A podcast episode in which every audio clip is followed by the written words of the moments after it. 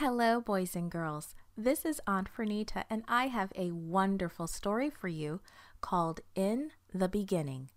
Today's memory verse is from Genesis chapter 1, verse 31. It says, God saw all that he had made, and it was very good.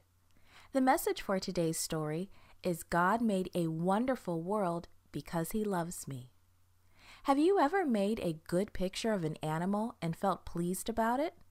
God made real live animals and a whole new world, and it was very good. One day, God decided to make a whole new world. He had a wonderful plan. God looked at a place of darkness and water. It was too dark to see anything, and there were no sounds except the sound of water. Then God spoke. Let there be light, he said. And there was light. God divided the light and the darkness.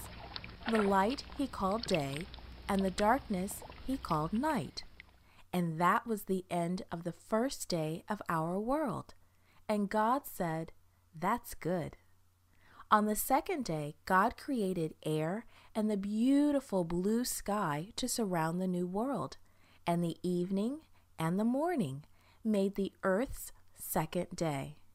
The next day, God said, Let the water under the sky come together, and let dry ground appear.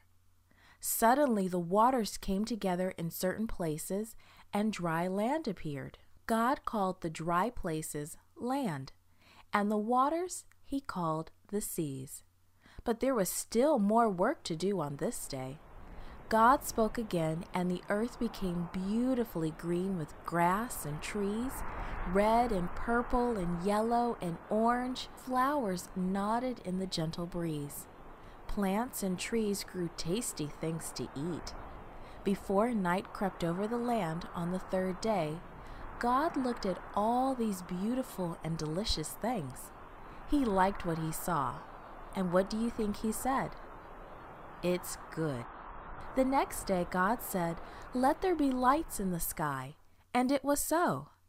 The new, brilliant sun shone on the earth by day, and that night the moon threw moonbeams across the peaceful seas.